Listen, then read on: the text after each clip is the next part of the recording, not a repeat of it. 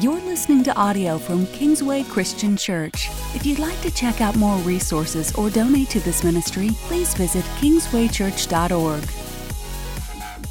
We began a new series last week on Abraham, as you just heard. And uh, the whole point of this series is as I started studying this man named Abraham in the book of Genesis, very first book in the Bible, Father Abraham, uh, what I saw was me in his story. And then as I kept reading and studying, what I eventually saw was really all of us in his story. There's so many things about Abraham's story. We're only going to spend four weeks. We easily could have done eight or 12 weeks just looking at this one man because you're going to see today your story is like his story. Because this, ready? This little thing you need to get. If you get nothing else today, I get long winded I lose you, whatever it is, I want you to get this, right? What God has done before, He will do again. Let me say that again. What God has done before, He will do again. So last week, if you were here, you heard the message. If not, you'll have to go online to get the details. But I told the story about how God called me to Kingsway, and I told you about kind of the miraculous sign He had to give me to make that clear the sign of my son, my oldest son from Taiwan. The reason that was hard for me is because when Kingsway called me originally, I was at this church in Colorado. I had a very clear sign from God only roughly a year or so prior. So, what happened was my last church was launching a second campus. They had never done that before, but they'd run into this problem with the local government, and so they wouldn't allow them to build. And so they decided, you know, we're not going to stop moving the gospel forward no matter what's going on here. We're going to do something new. So, they launched a second campus. And after looking for six months for a campus pastor, they weren't finding him. And we were roughly nine months or so out from the launch. They came to me and said, Okay, Matt, you've been with us for eight and a half years. We know you, we trust you. We believe God's telling us to make you the campus pastor. And I looked at him and said, I don't even know what a campus pastor is. Like, that is, like, it didn't make any sense to me. What is this thing you're talking about? So I went, read books, talked to people, but I had no peace. And they kept asking me, and I just kept saying, I don't know, I don't know, I don't know. So finally, they got to the point where they came to me and they said, We need an answer. I was sitting in the office, one of my close friends, mentors, his name is Daryl. Uh, he's one of the executive pastors. So in the org chart, I'm, you know, the youth pastor, I'm down here, and he was up here. So I'm sitting in his office, and he looks at me and says, Matt, we all love you. We're for you. You know, if you don't want this, that's fine, but we need to know because we've got six months to find the next person that's not ideal, but do you, what are you going to do? And I looked at him and I said, I don't know. I, am going to go to the mountains this weekend and I'm going to talk to God and I'm not coming back until I have an answer. And he said, You are? Great. When are you going? I said, I don't know. I just made that up. So an hour later, I was in the office of another one of the executive pastors. I was talking to him, and he's like, "Matt, we really need an answer from you." I'm like, "I know, I know." Daryl just said that earlier. He's like, "Well, when can we expect an answer?" I said, uh, "This weekend. I'm going up to the mountains. I'm going to spend time with God. I'm going to come back to life have an answer." He said, oh, "Really? When are you going? We'll pray for you." I said, I-, "I don't know. I just made it up an hour ago." I was in the office with the senior pastor. Same thing happened. And so I called my wife and said, "I think I'm going to the mountains this weekend." She said, "You are?" I said, "Yeah, but you can't go with me." She's like, "Wait a minute, what?"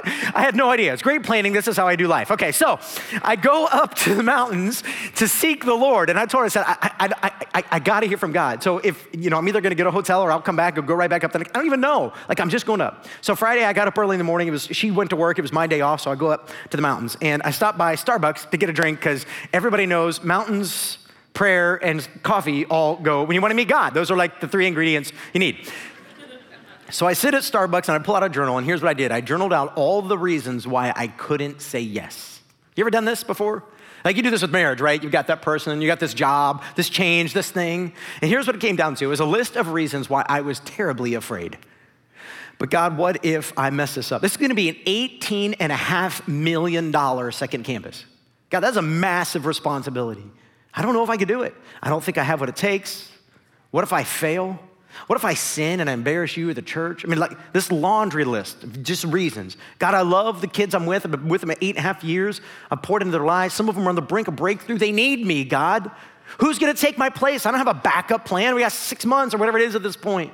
I just went through this list. And then I finally got done. I looked at the list. I felt exhausted. It took an hour or so just to write the list.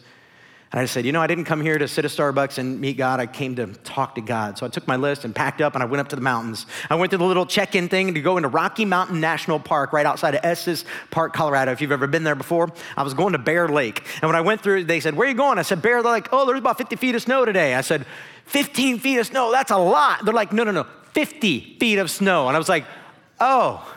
And they said, You have snowshoes, right? Uh, I got hiking boots. like, good luck, have fun. we'll send up a ranger in a few bits, in a couple hours. So I go up into the park and I spend all day just walking and talking with God, hiking around. This is how I meet God. You can do it however you want. There's no prescribed path. This is just how I meet God. And I just went through these questions one by one by one. But God, what about this? What about this? When I got about halfway through the list, I circled back to the beginning. He said, Yeah, but I'm not convinced that you have an answer for the first one, God. After hours of walking with God, I finally came to the end. And, and here's the thing God never spoke, He never said a word, but what He gave me was peace. And towards the end of my walk, as I'm coming back down, I'm going to my car, I just had this peace, and I said, God, it really feels like what you're telling me is you want me to take this new job and to do it. I'm still terrified, God, but if this is what you're asking me to do, I've always told you I'll be faithful. And as I came around this turn, this bird flew in front of me, landed in the tree in front of me, next to me.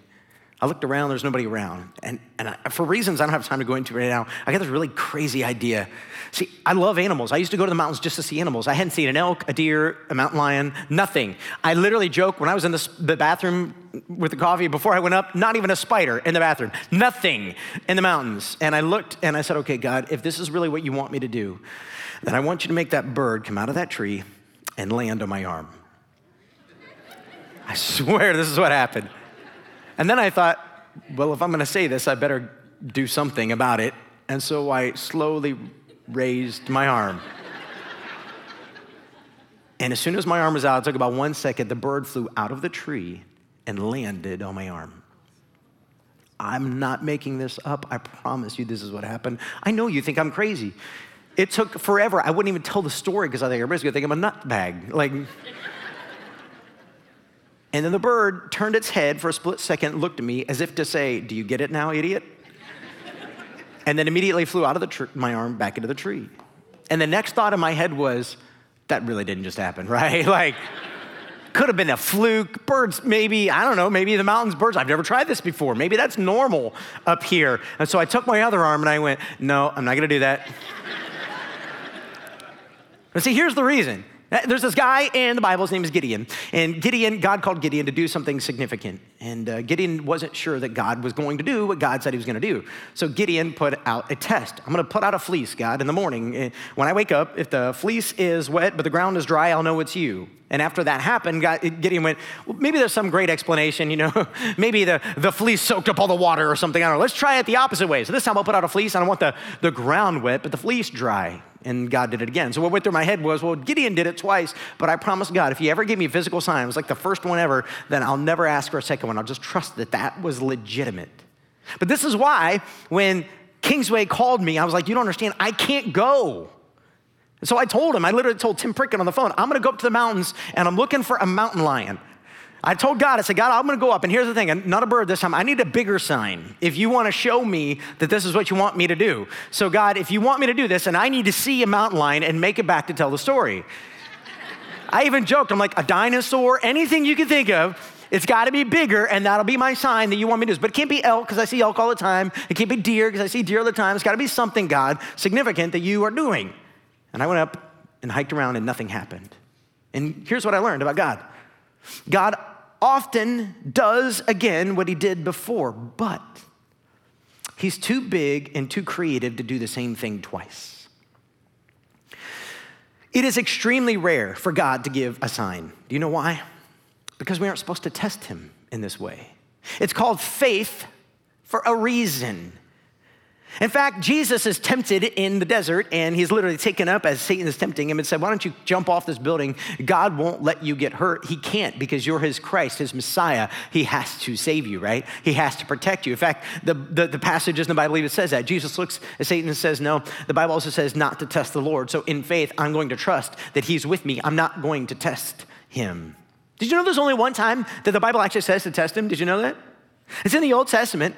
In fact, God literally says, Test me in this and you will see. If you give your tithe, I will open up the storehouses of heaven and bless you. I will take care of you. It's the only time in the Bible that we are told to test God. In other words, God says, The one time you could take me to the bank is in my generosity. Now, all of that is a fantastic setup for where we are going today with this guy named Abram. So, pause everything I've just said as it begins to become clear as we go. So, in the story where we left off last week, God goes to this man, Abram. And remember, Abram is from, he's from Ur, that's the town, in the land of the Chaldeans. The Chaldeans are pagans. They do not worship God of heaven, they worship many, many, many false gods. In fact, in Joshua 26, I believe it's verse 2, it's right around there we are told that Abram's father actually worshiped false gods. What does that mean? It means Abram was raised in a land, in, in a home, in, in a family where they worshiped false gods. Why is that important? Because God is leading Abram on a journey. God calls Abram and he says to him, Go to a land that I will show you, and I'm going to do something significant in you. And Abram believes God, but Abram doesn't really have any idea of who God is. Take a look at the promise. This comes from Genesis chapter 12, verse 1. The Lord said to Abram, Leave your native country, your relatives, and your father's family, and go to the land I will show you. And I will make you into a great na- nation. I will bless those, sorry, I will bless you and make you famous, and you will be a blessing to others. I will bless those who bless you, and curse those who treat you with contempt. All the families on earth will be blessed through you. So, Abram, I know you don't know me. I know you live in a foreign land. I know you've got your own ideas and concepts about who I am and how I work with people in the world. But, Abram, I'm about to blow your mind. So, I want you to follow me. Now, Romans and Hebrews and other passages in the Bible tell us Abram literally didn't know where he was going. It was like, just go. So, Abram starts heading off toward the land that God would show him. And God revealed to him Canaan. It was about 400 miles south. Abram is 75 years old. His wife is roughly 65 years old. She's barren and has no children. They bring everything with them, which, which we don't know exactly what it is, but it accumulates to a number of livestock and male and female servants. And he takes his nephew Lot. So he leaves all of his family except for one guy, Lot. When they get to Canaan, there's a severe famine we talked about last week, and the famine makes Lot and Abram decide they got to figure something out. So they run to Egypt. When they get to Egypt, Abram lies to Pharaoh. If you remember the story last week, it says, Hey, that hottie who's um, with me, she's not my wife, she's my sister. Now, what's going on there is he's lying because he believes he's got to protect his family and protect the promise of God. But Abram, earlier in the story, does not yet understand that God is protecting his own story. He doesn't need me to take matters into my own hands, he's got it taken care of. So when he lies to Pharaoh, Pharaoh buys Sarai, his sister, wife, from him and takes her, into his home and he's going to marry her. And um, before they could consummate the marriage, basically what happened was God sends a plague on, his, uh, on Egypt, a terrible plague. And Pharaoh comes to Abram and says, Whoa, what in the world? Why did you lie to me? Take this wife sister thing back, take her, and take everything I've given you and go. Now that's all important because, just to make a quick point, remember what I said God uses the past and does the same thing again, but he does it differently. He's too creative to do the same thing twice. Can you think of any other passages in the Bible, those of you who've been doing this for a while, where God sent plagues on Egypt to punish a Pharaoh? So when Moses and the Israelites, 450 or so years later, would finally have the same thing happen, they would look back at Abraham's story, Abram's story, and go, Oh, God already did this once. And the same is true for you, and the same is true for me today. So let's pick up where we are today Genesis chapter 13. Let me do a, a little bit of summarizing for you. So Abram and Lot take all of their stuff. Now they've got all of what they possess, plus everything Pharaoh gave them, and they are abundantly rich. Lots of gold and silver and new male and female servants of livestock, and they head back. But the problem is they're heading back to where the famine was. And they get to this area called the Negev. And eventually what starts to happen is lots of people start fighting with Abram's people. There's not enough resources in the land to meet the needs. What the world has got up to? He keeps calling Abram to these hard places and situations. But essentially, Genesis 13, 8, finally it says, Abram said to Lot, Let's not allow this conflict to come between us or our herdsmen. After all, we're close relatives. The whole countryside is open to you. So take your choice of any section of the land you want, and we will separate. If you want to go, if you want the land to the left, I'll take the land to the right. If you prefer the land to the right, then I'll go to the left. Okay, quick question. Whose land is this? It's a trick question. Well, right now it's the Canaanites' land. But whose land is it going to be? Abram's. How do I know? God told him. Remember the very first thing I read you? Abram, go to the land that I will show you. I'm going to give you the land and I'm going to bless you. I'm going to make a great nation out of you in this land. So now Abram is in that land and he looks at Lot and he says, Lot, you look around at this land and pick whichever piece or parcel you want.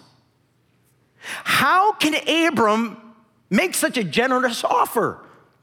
It's not even his land, it's somebody else's land. And beyond that, it is going to be his land. How in the world can Abram look at Lot and say, just pick and you can have it? Now, some will point out that Abram is being passive, Abram is being a wimp. If Abram were a strong, confident man of God, he would just look at Lot and say, Lot, you go over there. This is my land. God's giving this to me. I don't think that's the case at all. See, in that culture, Abram is what's called a patriarch a patriarch. So when Lot's daddy died, he was now responsible. Abram was responsible as Lot's uncle to care for him. The reason he took him, I believe, is because Abram was fulfilling what he believed was his call, his godly responsibility to care for those under his care. And Lot fit that bill. So when God told him to leave his family, was he supposed to leave Lot? I don't know. Literally, the Bible doesn't say. But here we are. Abram has no problem looking at Lot and saying, choose whatever you want, you can have it. How can he do that? I don't know about you, but I struggle with that. Uh, my people, my cattle, my family are really struggling to make ends meet, but you pick what's best. Well, that's kind of exactly what happens. Look at verse 11. Lot chose for himself the whole Jordan Valley to the east of them. He went there with his flocks and servants and parted company with his uncle Abram. So Abram settled in the land of Canaan, and Lot moved his tents to a place near Sodom and settled among the cities of the plain. But the people of this area were extremely wicked and constantly sinned against the Lord.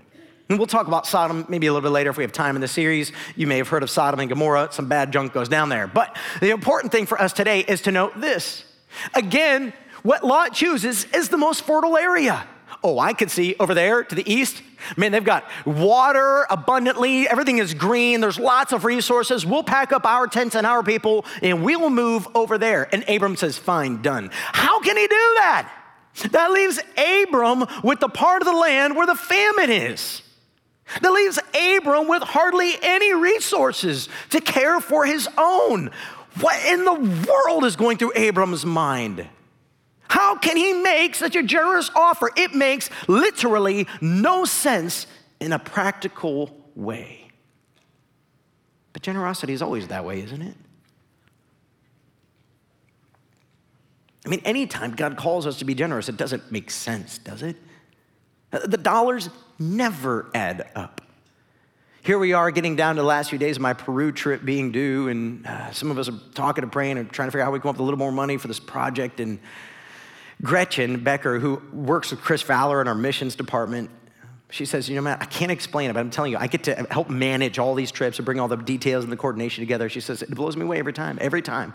God always shows up. A check always comes in, something always happens. It always works in a way that I can't explain. I just know when faith, when godly people step out and do godly things, somehow it always works.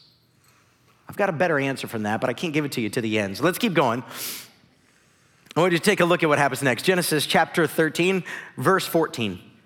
After Lot had gone, the Lord said to Abram, so he comes to build up, encourage Abram. Look as far as you can see in every direction north and south, east and west. What? Didn't Lot just leave and go east? Yep.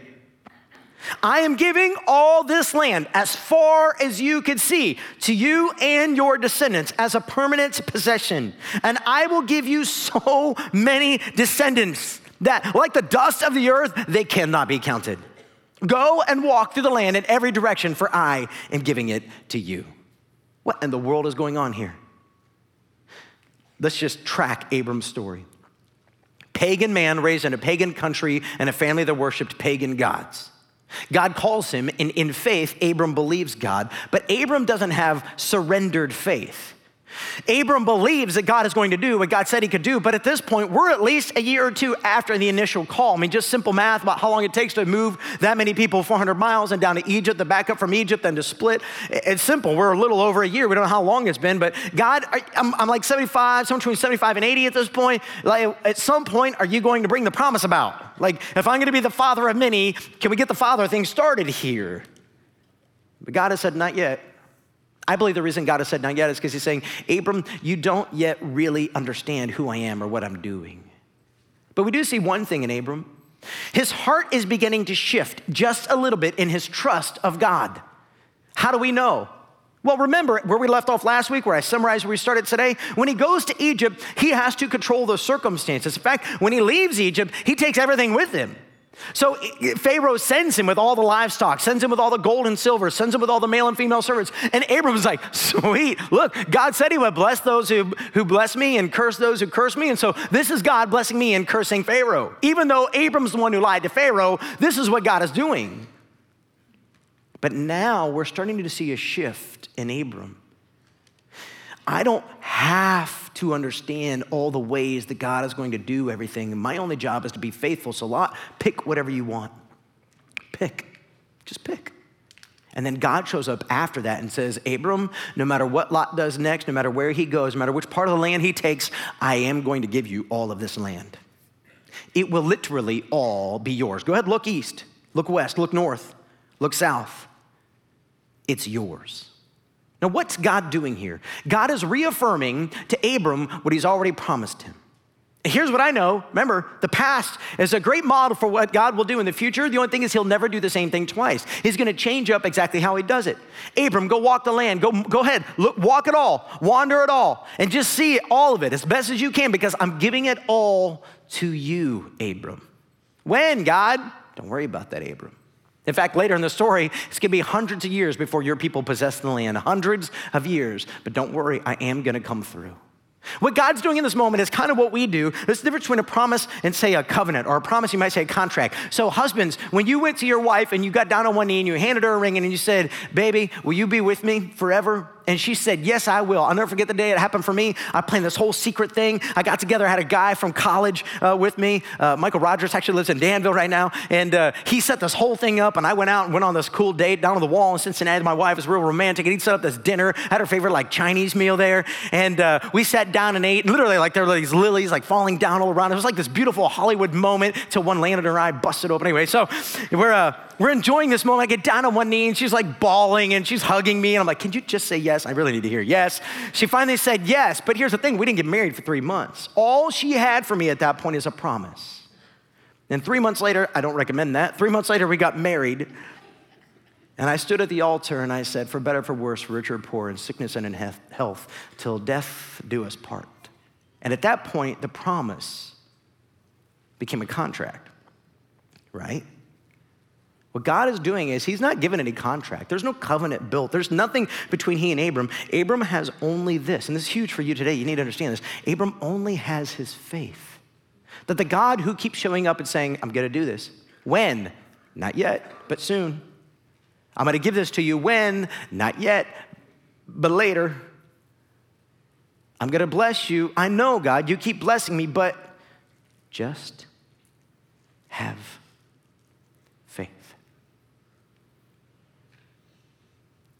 so easy to say, isn't it?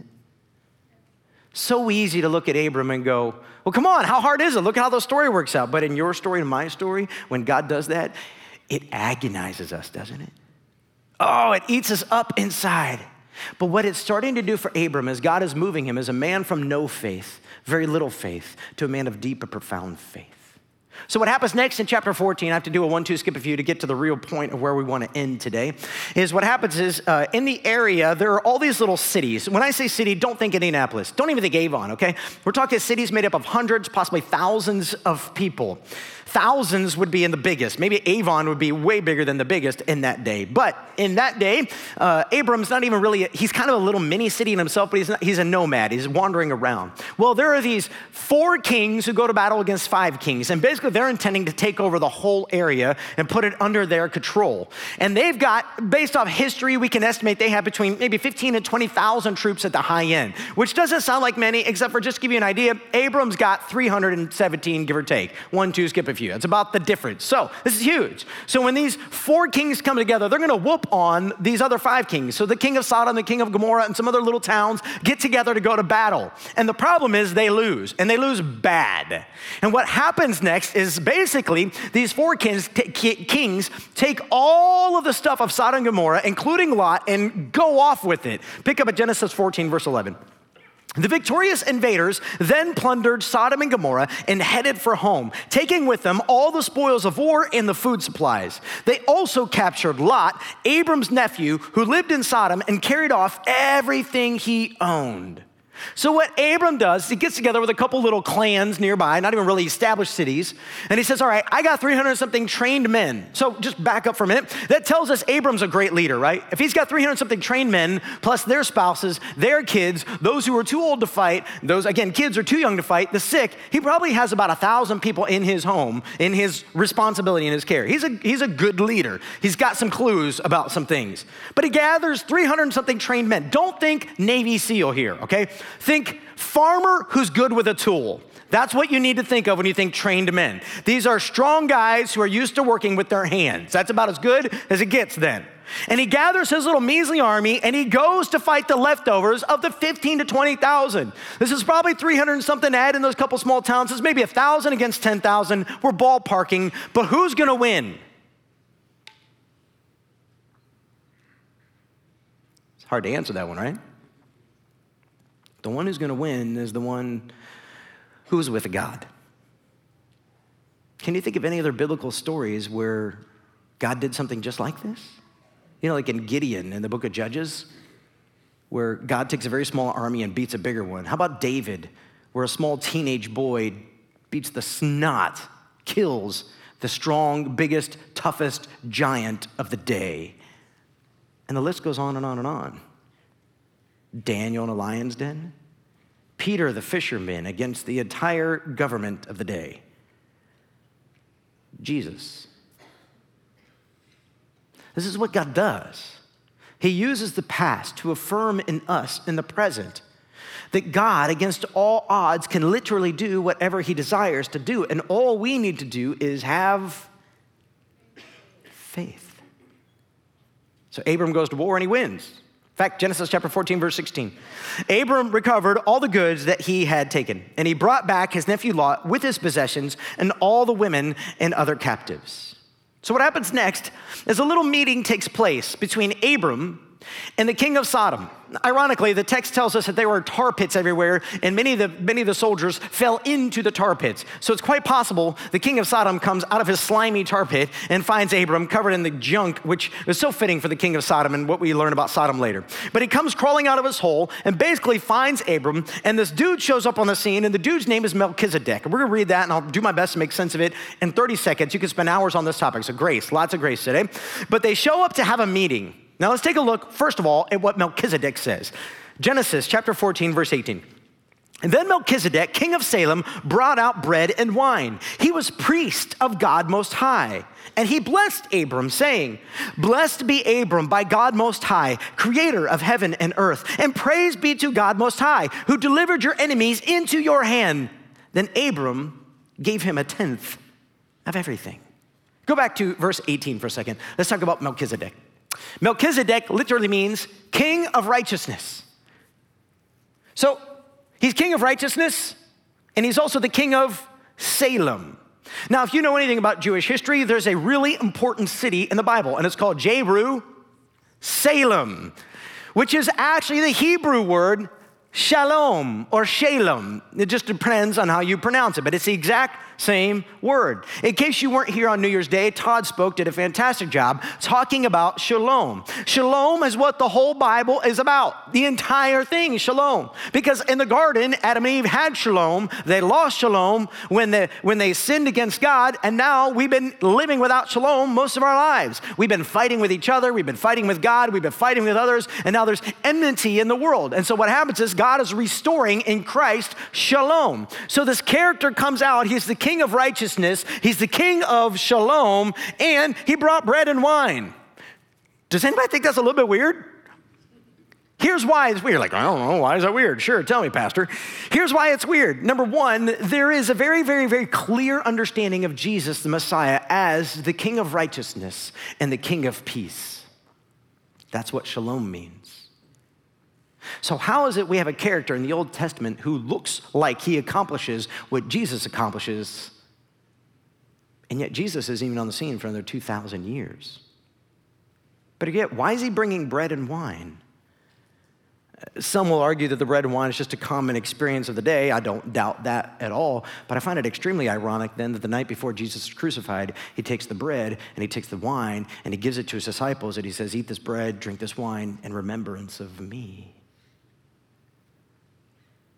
If you've ever read Genesis, in fact, if you've ever read any Old Testament or New Testament books, even start in Matthew or Luke, you'll see the same two things in there. You'll learn that uh, uh, genealogy is a really big deal. Because, uh, uh, for instance, in Luke and Matthew, they want to connect Jesus to David. They want to connect Jesus to Abraham. They want to connect Jesus to Adam, even Noah. And so they, they go out of their way to show you gene- genealogically how, look, look, look, look, look, look, look. He connects all these heroes of the faith. In the book of Genesis, this is such a big deal. We learn about God because he's the God of Abraham and Isaac and Jacob. And yet Melchizedek shows up on the scene and he's the king of righteousness, the king of peace, a priest of God. And we have no idea where he came from.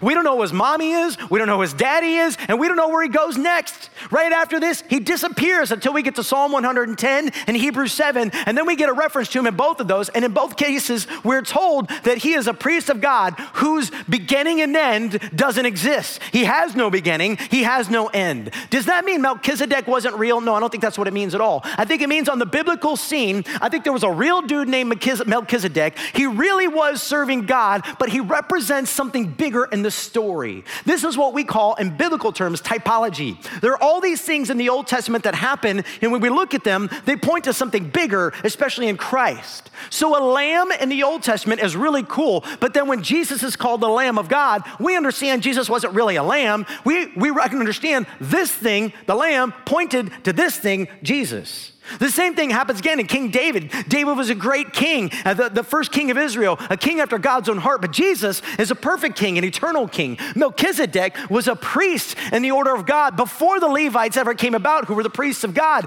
And Jesus is like this priest but better. Baptism in the, in the Old Testament was called the flood. The flood wiped sin off the earth, but baptism today wipes sin from our conscience, is what Peter tells us in first, or first Peter chapter 3. And so that is the baptism like a flood? Did it kill people? No, it's the exact opposite. It brought life, but this is like this. Does that make sense? The reason that's important is because something significant is going on here. A man shows up on the scene. He has no beginning, he has no end. He shows up and he disappears in the story because I believe the man is to point you to Jesus. Jesus shows up in the story, and the king of Sodom comes out, and Abram comes out, and Abram looks at this priest of God, this king of righteousness, this king of peace, and he says, Here, take a tenth of everything I have a tenth of all the spoils of war, a tenth of all that I own here. Let me Ask you a question How in the world can Abram be so generous? This just cost him his time, his effort, his energy, his men, his resources, and here he is giving it away to a man he doesn't even know. It's because well, let's just wait. Genesis chapter 14, verse 21. The king of Sodom then said to Abram, Give me the people and keep the goods for yourself. But Abram said to the king of Sodom, With raised hand, I have sworn an oath to the Lord, God Most High, creator of heaven and earth that I will accept nothing belonging to you, not even a thread or the strap of a sandal, so that you will never be able to say, I made Abram rich. I will accept nothing but what my men have eaten and the share that belongs to the men who went with me to Aner, Eshcol, and Mamre. Let them have their share. So I want you to get this. King of Sodom shows up, Abram shows up, Abram's got all the spoils of war. Melchizedek shows up. No idea who that dude is, but I believe he's to point us to Jesus, absolutely. And Abram says, Okay, here you go. Melchizedek, tenth of everything from the war, tenth of everything I have. Sodom says, All right, you keep all the rest of the stuff, just give me the people back. Because without people, I can't be a king. You can't be a king of nothing. You know, I've tried that at home, sitting on the couch, like, hey, somebody give me a drink. I'm king of the house. It doesn't work real well. They're like, yeah, good luck with that. Okay, so you can't be king of nothing. Give me back the people, you keep the stuff. And Abram says, no. No. You give a portion of the spoils to the men who went with me these other kings of the towns who sent their people with me, you give them a portion to cover their costs, you take everything else. How can Abram make such a generous offer? He's putting everything on the table and getting nothing in return. How can he do that? It's because of this. Everything's been building to this one moment. You ready?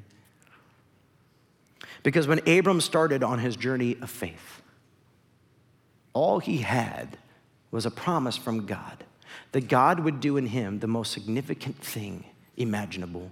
If only Abram would have faith. And Abram trusted God, but not completely. Abram is, as I called him last week, an unbelieving believer.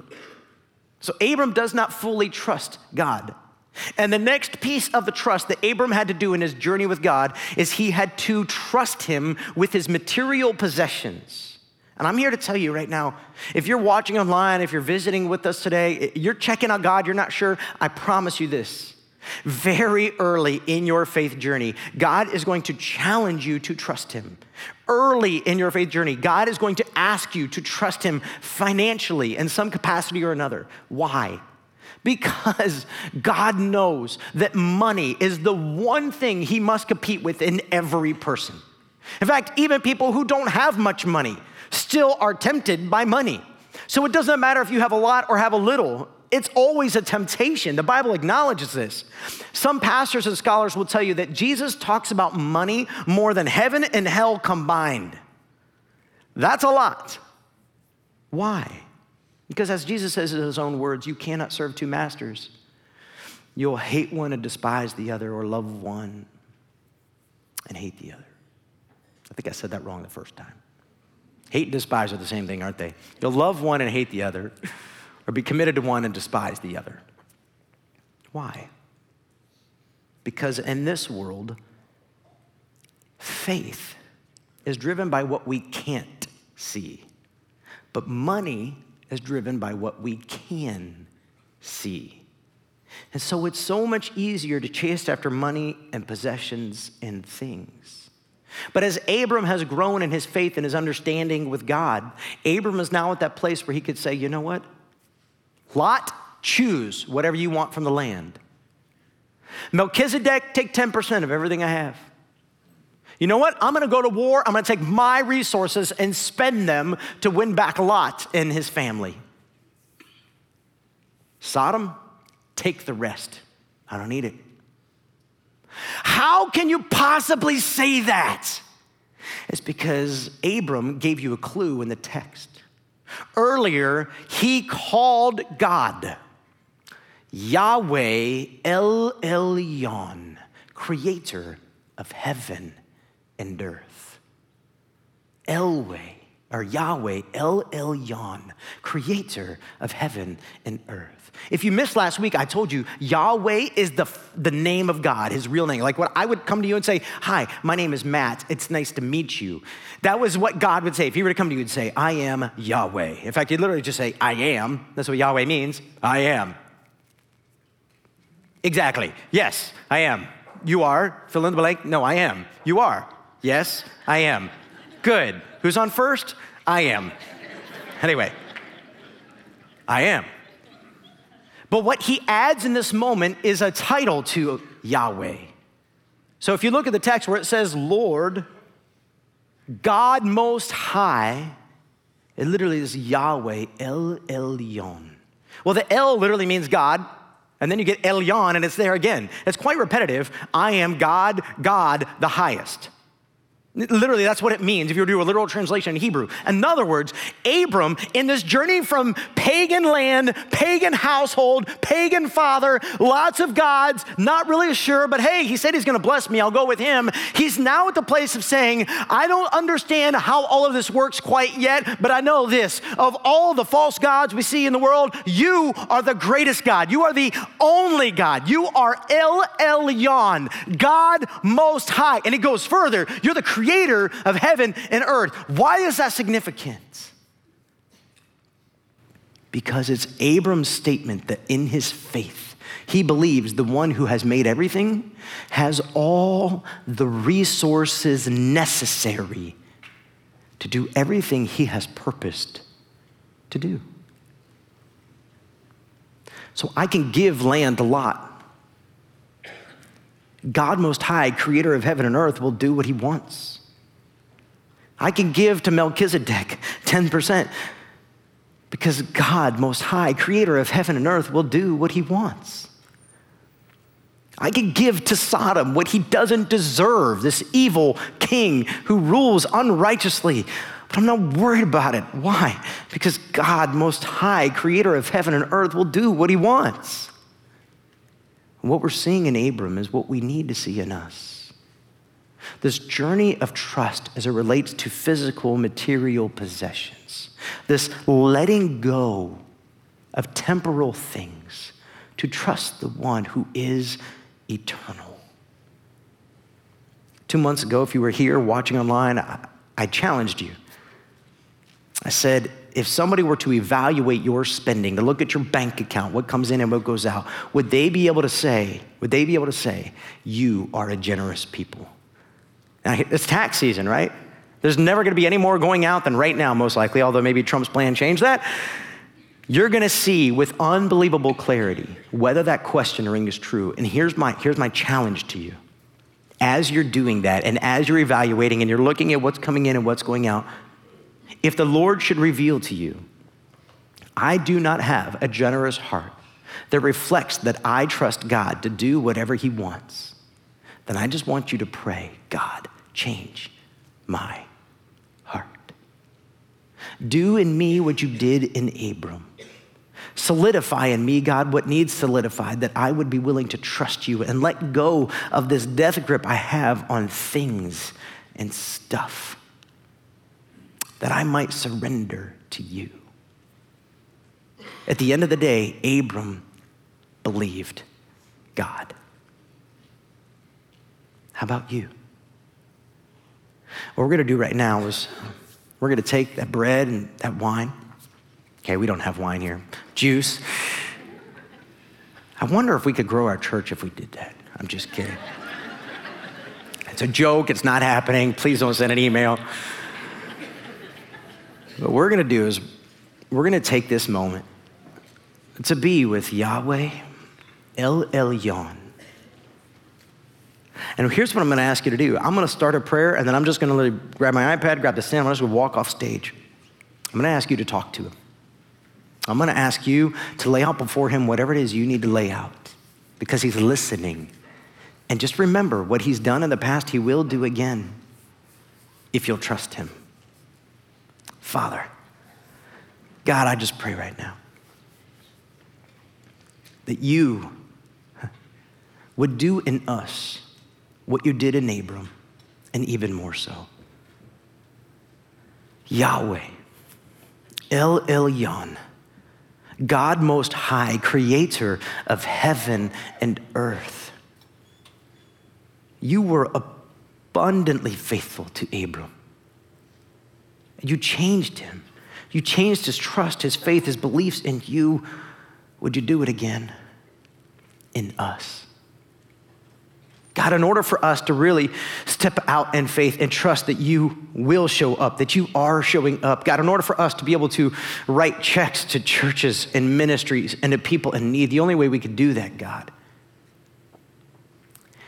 is if we see you acting and build on that. So, Father, open our eyes that we might see all the ways that you have shown up, blessed, moved, stirred, done what you and you alone can do, that God, we would have that faith to trust you, to be like you in this world. And God, as we do that, meet us in this place and continue to reveal your goodness to us.